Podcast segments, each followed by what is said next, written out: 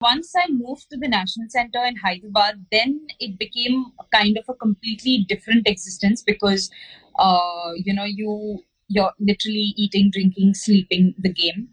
Um, there is absolutely no distraction. You're away from family, so it becomes like you know military training. It becomes like a completely disciplined, uh, you know, existence.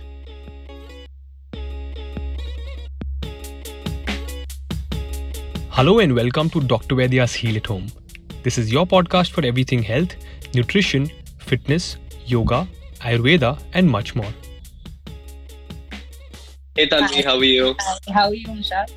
Good, how are you? Thank you so much for agreeing to do this. Yeah, I'm happy to be here. We're, we're really excited to have you here as well. Um, so today we're going to go go live with Tanvi, who's here. Um, she's a badminton player for India, and um, you know we're going to hear more about her journey. Um, great, we can get started. So um, Tanvi, thank you for doing this. I'm really excited to hear more about your journey. Um, do you want to quickly introduce yourself to our viewers? Yeah, sure. So, uh, first of all, you know, kudos to Dr. Vaidya's for organizing this, uh, you know, this special feature. I think it's it's really important because, uh, you know, athletes and people who've served the country, it's it's a, it's a different kind of, uh, you know, approach uh, that we have every day when we wake up. It's it's a different, uh, you know, mindset that you know we take to to everything we do. So um, yeah, I think it's uh, I mean, my journey has been, of course, as a sportsman. It didn't start off purely as a sportsman. I mean, Mhm. there was balancing of, uh, you know, academics and sport and everything growing up, and then uh, eventually, yes, I decided to to go pro and uh, you know pursue the sport. Um, it was a step by step process, uh, you know, but uh, I mean, yeah, we'll get into that as as we chat. Great. No, really, definitely excited to hear more about it. Uh, but you know, talking about growing up, how you sort of got into sports, balancing sports and um, school. So, how exactly did you get into badminton? What age did you start playing badminton? So uh, I think as a kid I was pretty sporty. Uh, it was always, uh, you know, I started swimming at the age of three and a half, and then um, you know, badminton and uh, you know, squash, tennis. It was a variety of sports growing up. Uh, I think I just had a bit too much energy, and my mom thought I needed to be channelized into something productive. So yeah, growing up it was a lot of sport. Um, yes, there was school, but the summer holidays was always some, you know, training camp or the other. Mhm. And then gradually, uh, you know, I used to watch my mom play badminton uh, at the club and, uh, you know, just sit and, you know, watching it. I think I fancied the sport. I used to try and, you know, hit around, but at that point, the the racket was, uh, you know, probably taller than me. But I decided to be teased about that. But yeah, I think I one one summer camp I enrolled myself into into the training, uh, you know, training session and uh, picked up the sport pretty well. And then it was just, you know, a step by step process. Uh, I think it, you know, you, you you you start with, you know, the Mumbai badminton circuit, and then uh, you, you you start competing at the Maharashtra state level, and then after, you know, becoming state champion, you aspire for, uh, you know, a national title, and then when that happens, then you know you, you get selected into the Indian team. So it, it was a kind of step by step process. Mhm. um, but yeah there was i wouldn't say it was easy. It was a great learning experience. There were setbacks at each stage but i think you just come back way stronger uh, every setback just um, you know kindles something within you where you, you say you want to make a stronger comeback. And that's how the process just you know the journey just goes on very inspiring. Um, but just taking a step back from all of that, you know, and you said you started playing badminton and many other sports. When did you realize that okay, badminton is the sport for me? Um, and at what point were you like, okay, this is not just a hobby. This is something I could do professionally. So I think that um, that realization didn't come very early on. I think it came when I won my first national title, which was at the age of 15. Uh, yeah. So uh, it it it came only then. Till then, it was you know balancing everything that I was doing. I was yes, the sport did take up majority of my day, but uh, it was uh, a kind of a balancing act right through uh, right till the tenth, eleventh standard. It was you know totally a balancing act and it was only after I won my first national title when I was like, yes, uh, that that's when I got selected in the Indian team, and that was when it hit me that yes, I can pursue this. Great. So, um, you know, again, just talking about having to balance multiple things. You know, obviously, you just said you won your first um, national title at 15, which is crazy. But um, you know, just at that time, you're probably in the ninth or tenth standard. You're trying to figure out how exactly, you know, to give your board exams. You're also out there winning national badminton titles. So how did you balance both of those? Um, you know, just also as an athlete, of course, there's a lot of discipline, a lot of sacrifices required. So how exactly were you able to sort of uh, balance friends, school, exams, but also training? Uh, yeah, I think tournaments. Um, luckily for me, uh, my school was um, so I was at Bombay Scottish, and mm-hmm. it was I think the whole setup there, whether it was the teacher, the principal, my all my friends, uh, they were really, really supportive in every way. So, you know, if it meant missing an exam, then a, a supplementary exam was organized specially for me. Or if it was, you know, class that I missed, like I had permission to, you know, come in during the short break, I would miss the first two periods, or I would leave early from school and miss the last two periods. So whether it was copying notes or anything. You know i could you know call the teacher or any of my friends and everyone was like willing to help uh, with you know notes or whatever. So i think support wise um, the school really really supported me. Um, even when i was in the 10th uh, you know there was absolutely no pressure to uh, but there was a certain kind of pressure i would say because um, you know academically i was um, one of the brighter students. So they did expect me, as long as my, my grades didn't suffer, they were absolutely supportive. So I, I that's good, yeah. that I had towards them. But um, as long as that didn't didn't take a hit, I think everything just worked out perfectly. And that's great. Um, you know, obviously there are a lot of sacrifices and also balancing sort of studying, giving exams, yeah. um, while traveling, while going to tournaments. Never easy. Yeah. But you know, yeah. even after that, so you know, of course, it's one thing to do it at school, but even after that, right? You graduate from school, you're playing badminton um, full time. There's so many sacrifices that you need to make, whether it's you know, even in terms of like your diet, in terms of social commitments, in terms of like you know, going out with friends late at night. So how do you sort of you know what exactly does your usual i know it's obviously very different right now what does a normal day um, really look like for you?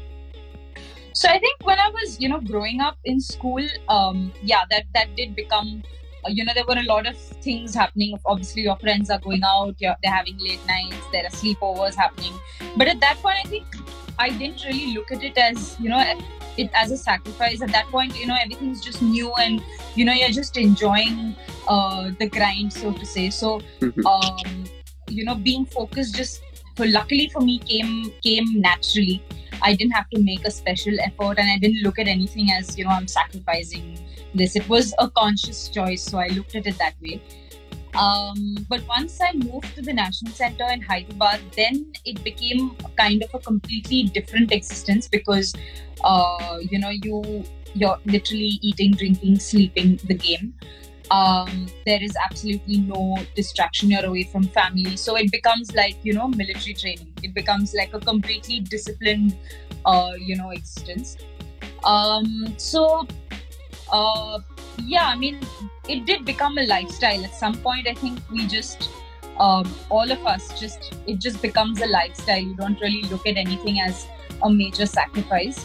Uh, it just becomes something that you know your life kind of revolves around training sessions and recovery and eating right and you know it just becomes a lifestyle and a habit. So now if i'm asked to do something different it would probably not come so easily because it's just so so so much a part of me now and that's um yeah i know it takes a lot to get there though yeah um, but so what what does a usual day look like for you you um, yeah, not of course not lockdown, but not lockdown. So it it depends. Um, at the National Center, uh, the girls' batch would you know start almost at 4:30 in the morning. So our first session would be at 4:30 in the morning.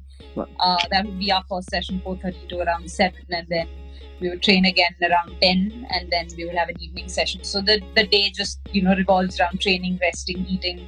Um, but now of course i'm training in bangalore. I'm, I'm at another uh, academy mm-hmm. in bangalore.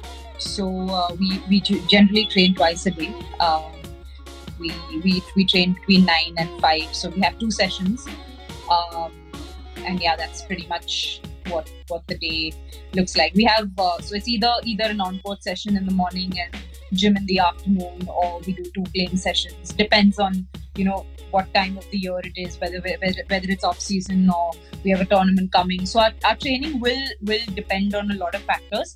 But yeah we generally train twice unless uh, you know it's really off season and we want to train thrice then there would be an additional you know like an early morning session or something and then twice on court later in the day cool. That's yeah, I can imagine they sort of flying by with that. Yeah. Um, but you know, in terms of um, and I just thought of it right now when you said you know the girls session will be at 4:30 a.m. Um, as someone who's been a woman, a woman in the sport in India in badminton, um, do you think you know there's any sort of difference in terms of treatment, in terms of how your career progresses, um, or just generally, you know, not even in like just in general, being a woman in sport. Um, is there anything you'd like to sort of say about that?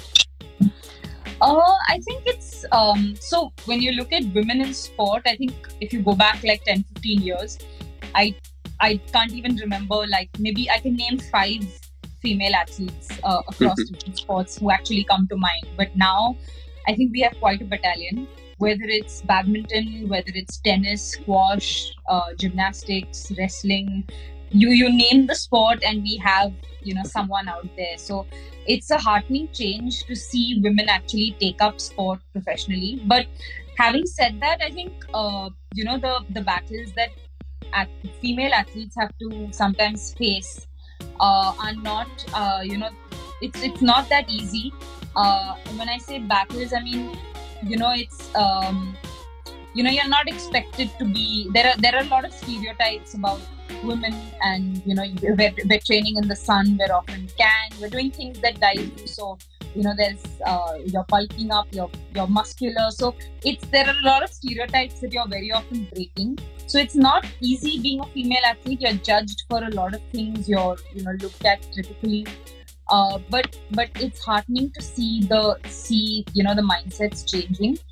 Um, in terms of you know prize money and those things there's still a lot of disparity i mean in, despite putting in the same number of hours the same amount of effort that you know our male counterparts very often put in the, the prize money isn't comparable so hopefully things like that uh, you know should should change i mean you know that's it's it's sometimes uh, mentally it's it, you don't feel the best when you're being mm-hmm. discriminated mm-hmm. against so yeah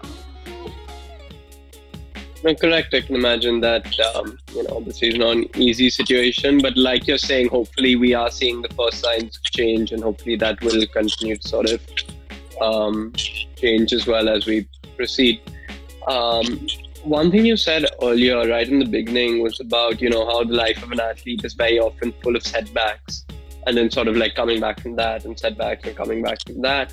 Um, you know, one of the main, biggest setbacks that any athlete can face is an injury, um, and you know, obviously, you end up facing them um, relatively often, and then it becomes obviously very tough to come back both mentally and physically. Um, yeah. So, have you have you had any experiences with injuries or anything um, that has been particularly difficult to come back from, and how exactly do you sort of overcome everything and come back from it? Yeah, so I think, um, like you said, injuries are a part and parcel of every athlete's. Uh, I think it's just like a professional hazard that we we have to accept.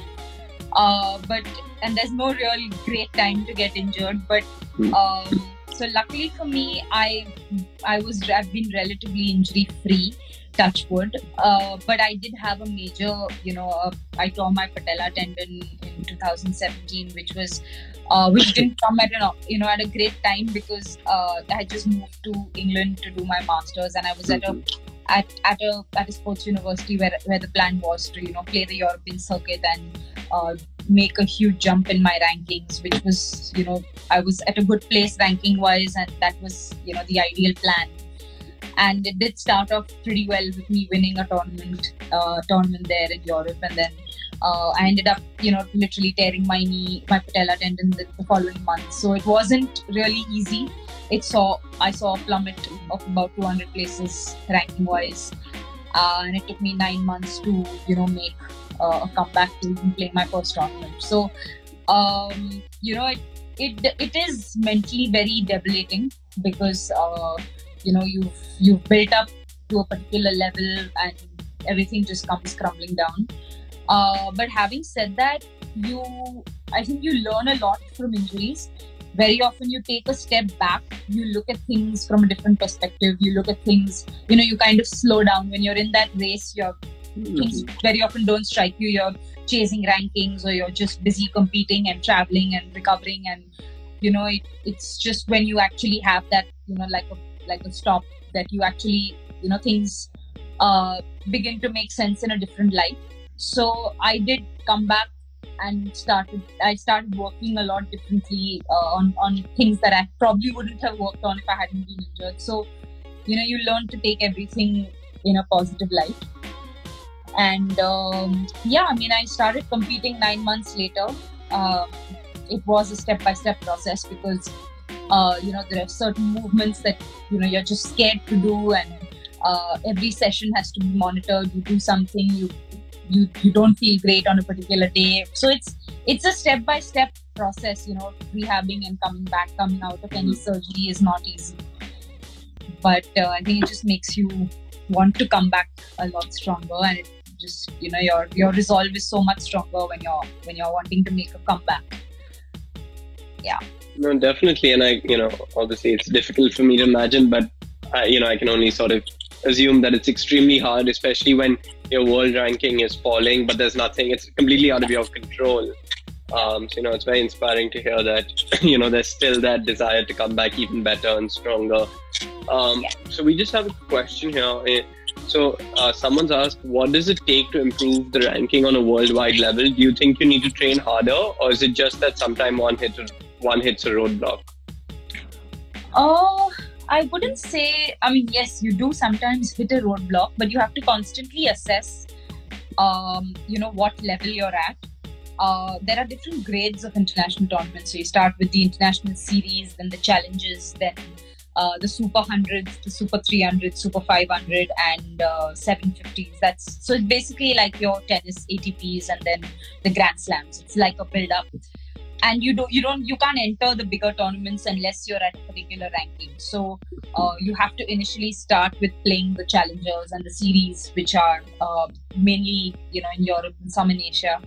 And then as you build up your ranking uh, you can aspire to play the bigger tournaments. So obviously the points that you get for every round that you win in you know a grand slam is going to be more than a challenger. So that's basically how the you know the step by step process is. But it's it's not easy because you know like in an olympic qualification year you probably will you know a lot of the top players like top 30 top 20 will be playing the challenges. So it won't be that easy. So you know you need to just constantly assess what your level is what the what the fray in the tournament is you know? Um and um you know just talking again that's one part with the individual sort of world rankings and how you um, sort of proceed over there. But I know you mentioned that you won your first nationals at the age of 15, and then you know it's step by step playing for the Indian team. So tell me, how do you sort of um, how does it feel to represent India? Um, how did you feel the first time you sort of got called up to the Indian team? Uh, I think it was a really special feeling. I think um, all of us, uh, we played the sub junior ABC. That was my 1st mm-hmm. international tournament and uh, all of us you know we were busy clicking pictures of you know literally turning our backs to the cameras to just mm-hmm. have that india lad india things. It was like a major major uh, sense of accomplishment. Um, but yeah i mean once that actually sunk in then you get on to um, you know the job at hand because it's not just making it to the team. You actually want to go there and you know believe that you have a chance so there used to be this stereotype especially in in the badminton circle you know the chinese and the indonesians were considered uh, you know a, a, powerhouse so uh, the moment you were up against a Chinese, it was like you don't have a chance. That was the typical way of thinking. So you know, I remember uh, our first tournament, we we we did want to kind of break that that mindset. We uh, youngsters were pretty filled with a you know positive vibe that we're, we're not going to go in thinking oh she's a chinese or she's an indonesian we're actually going to go and try and you know do something productive so uh, yeah i think yes the initial sense of making it to the Indian team was, you know, we were really filled with a sense of pride. And then we, we really wanted to win, win a medal for the country. Of course, it is an amazing achievement. Congratulations. Um, you know, of course, at any stage, any level. And to do it for so long, so consistently is truly inspiring. Yeah. Um, so just, you know, you were talking about your first tournament, but are there any other major highlights um, that you've had in your sort of journey and career playing for India? yeah, I think um, so. As part of the uh, Asian Games uh, and Uber Cup teams, which uh, so the the women's team kind of created history at both these events in 2014 and in 2016. Um, it was, uh, you know, I I think, um, like I said, it was a historic moment.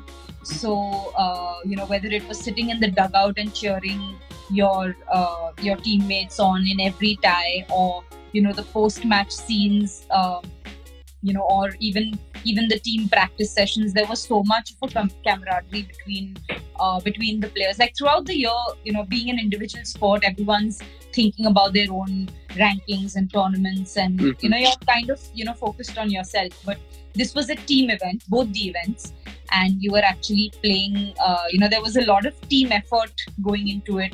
Uh, the singles players helping the doubles players the doubles players coming and feeding the singles players everyone cheering each other. And then the post match every tie that we would win we would be you know at the practice courts and there was a lot of celebration especially when we won uh, the quarterfinals and we realized that you know it's been a me- we've actually you know won a medal at this uh, at this event. It you know just there, it was it was a crazy feeling. Uh, everyone was going pretty bonkers at the practice hall like it, it, it, because it was just sinking in you know we had created history and we won a medal. So yeah i think it was very very special um, as a team to to win both those events. No, of course, I, you know, obviously growing up, every sports person dreams that they'll play for their country and you know the dream is not only to play for the country but actually win a medal. Um, yeah. and it's amazing that you've done both of those things um, right. already and i'm sure there's a long way to go as well. Um, so you know earlier i was asking you what your day sort of looked like um, but we know that right now it's very different. Um, and especially for athletes right? You guys are so used to traveling constantly. Um, you know a lot of your life is spent on circuit, playing from tournament to tournament, moving city to city, um, and you have very set routines about training, diet, um, practice, all of that. So obviously, it's probably been very difficult time um, in that sense to maintain everything. So how has lockdown been for you? Um, you know, what does a typical day in lockdown really look like? Uh, yeah. So in terms of lockdown, um, it was initially it started off as a welcome break because we had been competing and training and there had been no let up. So uh, it did come at a good time. You know, the initial uh, 10 days, I think everyone was just, you know, eating what they want, watching, uh, binge watching shows, sleeping at odd hours. So it, it was literally like a, you know, a welcome break. But, uh, you know, after a point, it kind of, you know, sunk in and we, we really needed to get back to some kind of, you know, our, our routine and, um, so we did i mean i did have a, kind of a strict um, schedule through the day. Uh, my coach had organized um, you know uh, fitness sessions over zoom. So uh, i had you know a little space outside my house where i used to do that that work. But I, I was training twice a day to kind of just make sure that you know i was used to some kind of routine and whatever was possible at home in terms of maintaining fitness or doing wall practice or anything to just keep you connected with the sport is something that uh, you know I was making an effort to do. And then um, you know a teammate and I uh, always wanted to to do something uh, you know like a sports chat show or you know something on that line. And then we we just got talking one day and decided to start a podcast, which we which we did. Uh, so that was kind of fun. It was called Yeah. the Millennial Athlete, and it was based on top athletes across uh, tennis, badminton, squash, cricket. Uh, we interviewed, um, you know, a lot of athletes. Uh, we spoke to them about, you know, athlete to athlete kind of conversations. They were uh, about training, diet, mental mental health issues, um, you know, and uh, each one had a unique story to tell. Each one had their own perspective on a lot of things.